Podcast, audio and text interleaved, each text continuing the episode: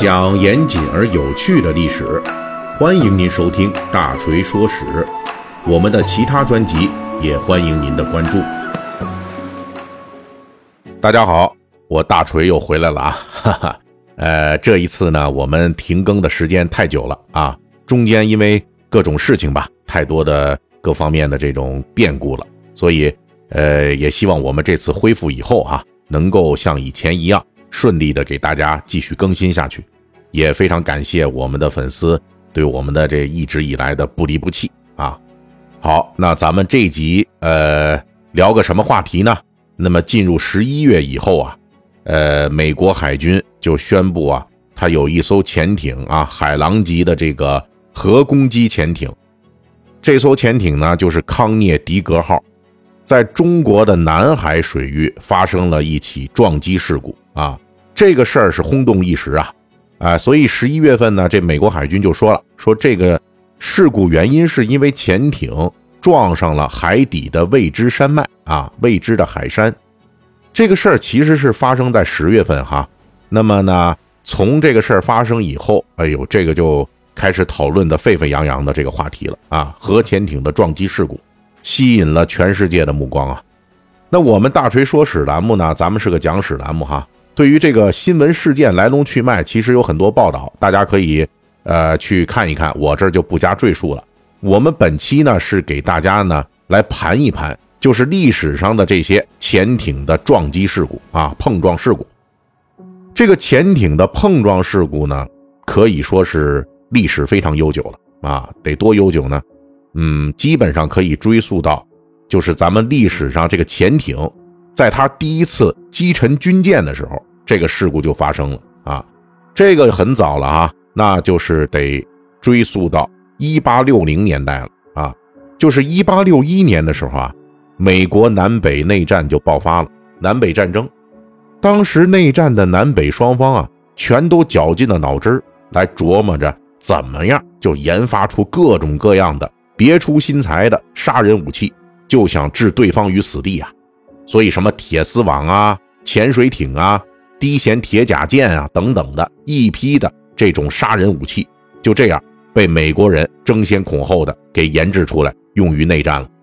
其中南方军呢，就秘密的研制了一种潜艇，这艘潜艇名字叫亨利号啊。但是这潜艇呢，它这动力啊，不是燃油驱动的，它也不是什么电驱动的，那更不是核动力了啊，非常原始。这艘潜艇在当时它是人力驱动的。就是里边啊坐了八个人，这个人呢就跟那现在咱们蹬自行车一样啊，他们人力的去摇动这个呃曲柄轴，然后给潜艇来提供动力，推动这个潜艇缓慢的前进。哎，这也有点像那个古代的一些船哈，人力的，就是这个最底层的这底舱里边很多的人在跟那儿踩这个呃踏板，或者是用手来摇，然后给这个船呢。提供动力，哎，跟那个差不多。当时的这个潜艇啊，不仅这动力很原始，它用什么武器来攻击对方呢？嘿，反正当时也没有鱼雷，对吧？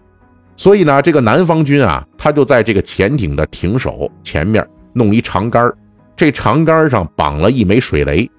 就靠这个潜艇秘密的在水下撞击敌人军舰，来引爆这个水雷，以这种方式来攻击对方。一八六四年二月十七日晚上，这个亨利号就出发了，要执行任务啊。成功的呢，他就击沉了北方的一艘战舰，叫蒙萨托尼克号。但是呢，这个亨利号呢，最后他也没有吃着好果子，也当场陪葬在了这个战场上了，全艇的人员都丧生了。事后人们就推断，就这艘人类历史上首个取得战绩的潜艇。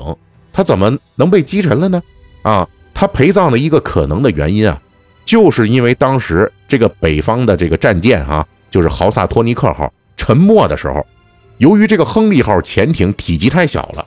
所以呢，它攻击得手以后啊，可能是后撤的慢了点啊，机动性也不太好。那人人嘛，来这个提供这个动力是吧？所以呢，他就被下沉的这个大军舰的舰体给撞击，最终呢，他也沉没了。等于说这个大军舰啊，不是被你干沉了吗？结果人家捎带手的，哎，也让你一块同归于尽了。那么到了现代意义上的这个军用潜艇正式出现以后啊，也就是在这个两次世界大战中，也多次出现过潜艇撞击事件。呃，不过这种撞击呢，呃，不能叫做事故啊，而应该叫做基本操作。哎，因为当时潜艇的天敌就是驱逐舰等等的这种反潜的舰艇，他们本来就有一种战术，就是在超近的距离上使用锋利的舰首去直接撞击。敌军潜艇啊，这是一种战术，撞击战术。一九四一年的三月十七日啊，德国海军潜艇 U 一百号这艘潜艇的艇长啊是个王牌艇长，叫舍普克。这个舍普克呢，就是被英国驱逐舰范诺克号用这样的撞击战术直接把他给撞死了。咱们需要说明的是啊，由于在二战之前，这潜艇受制于它的技能还有技术水平。所以，大部分航行呢还是在水面上进行的啊，就是真正到执行任务的时候，它才会下潜到水面以下。而在二战之后就不太一样了，随着各大国像核潜艇啊，还有这个 AIP 动力的潜艇，那这些潜艇呢就可以长时间的潜伏在水下，长时间的航行，长时间的在水下执行这种隐秘的作战任务啊，这些潜艇就纷纷的投入了这个现役。所以呢，潜艇在水下发生碰撞事故的频率就开始猛增了。一般来说呢，这个现代潜艇水下碰撞事故主要有三个类型。第一类呢，就是误撞上海底的地形地物了。按理来说，现代潜艇它是有精确的侦察设备，还有精密的海图导航。哎，在这种情况下呢，其实就是发生这种什么海底剐蹭啊，就跟这个。开车，呃，有这个交通事故一样哈，这个，呃，可能性其实不太大啊。但是在实际操作中呢，由于现代潜艇它这个头比较大呀，航速也快，那你真遇到紧急情况，说我这个紧急踩刹车，这个时候呢，水下嘛，它也不是那么容易能够马上刹得住的。另外呢，这个海底的地貌啊，也会因为海底火山喷发、地震等等情况，就突然发生改变。本来几十年这块一直很平坦的海底，可能一朝一夕，它就会冒出一座海底的山来啊！这时候，如果你没有来得及更新这地图啊，那就非常危险了。另外，潜艇在执行绝密任务的时候，还可能冒险去一些海底缺乏精确测量的地形去待机，这些都导致了潜艇海底撞山事故的发生。除了这次美国海军声称的南海撞山疑云以外，这2005年的时候，美国洛杉矶级的核潜艇旧金山号就真的是撞过山，而且呢，还可能是高速撞山啊！从这事后的这个照片来看，这个旧金山号整个它的艇首都被撞瘪了，造成了多人死伤的严重事故。为此呢，这旧金山号在船厂躺了足足四年，就一直修啊，维修它。第二类呢，这个撞击事故哈，就是与水面航行的船只发生撞击。比如说，二零零一年二月十日，还是美国，美国的这个潜艇撞击事故，这个次数可不少哈。美国海军还是洛杉矶级核潜艇，这次是格林维尔号，它在上浮的过程当中，直接就撞沉了日本水产高中的一艘实习船爱媛号。这次事故造成日本实习船九人死亡。按照事后的调查，这次属于完全的责任事故，就是格林维尔号潜艇在上浮的过程当中，没有仔细观察周围，特别是它正上方的这个水面的情况啊，就这么高速上浮，哎，这挺愣的。这个这类事故其实是现代潜艇碰撞事故当中最多的。而且往往是由于当事人员玩忽职守、粗心大意造成的。比如说，零九年的时候，零九年三月二十日这一天，在霍尔姆兹海峡执行任务的还是美国海军洛杉矶级核潜艇哈特福德号，他就撞上了自家的这个船只啊，就是美国海军新奥尔良号两栖船坞运输舰。哎，原因呢，依旧是。这潜艇导航人员啊，当时正忙着跟别人聊天呢，就疏于观察，结果就撞上这个新奥尔良号这个运输舰了。那第三类碰撞事故，则是潜艇碰撞事故当中最神秘的，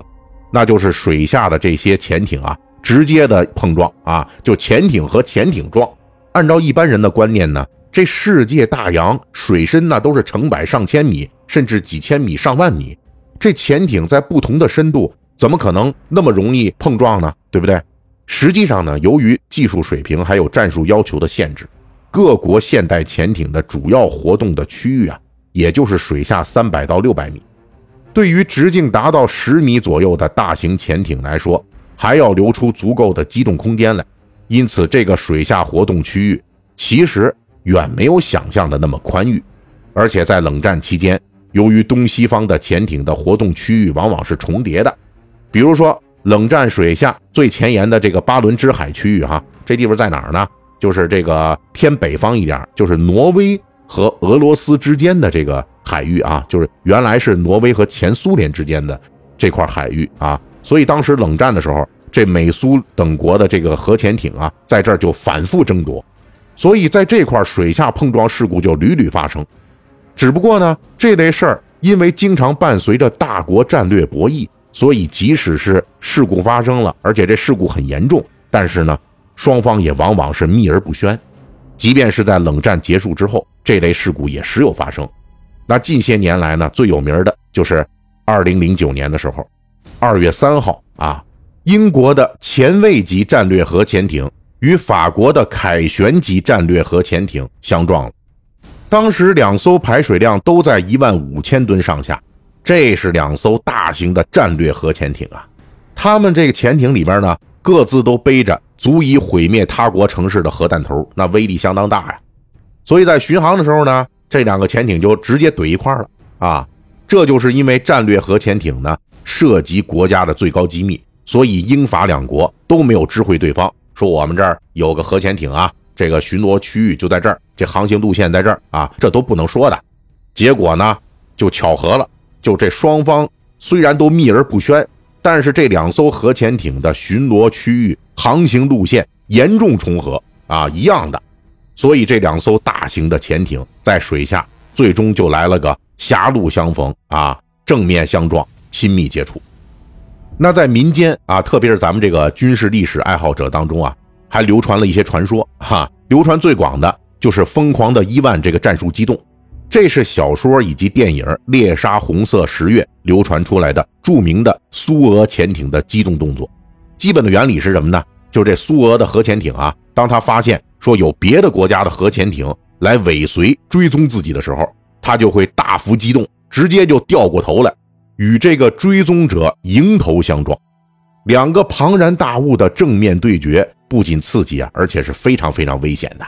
弄不好就是两败俱伤，一块沉没了。之所以会有疯狂的伊万这种动作，很可能就是因为冷战双方啊，虽然对抗激烈，但是又严格遵守不能开火，以免全面的爆发核战争的这个纪律，所以呢，就只能通过这种。近似于同归于尽的方式来逼迫对手退却啊！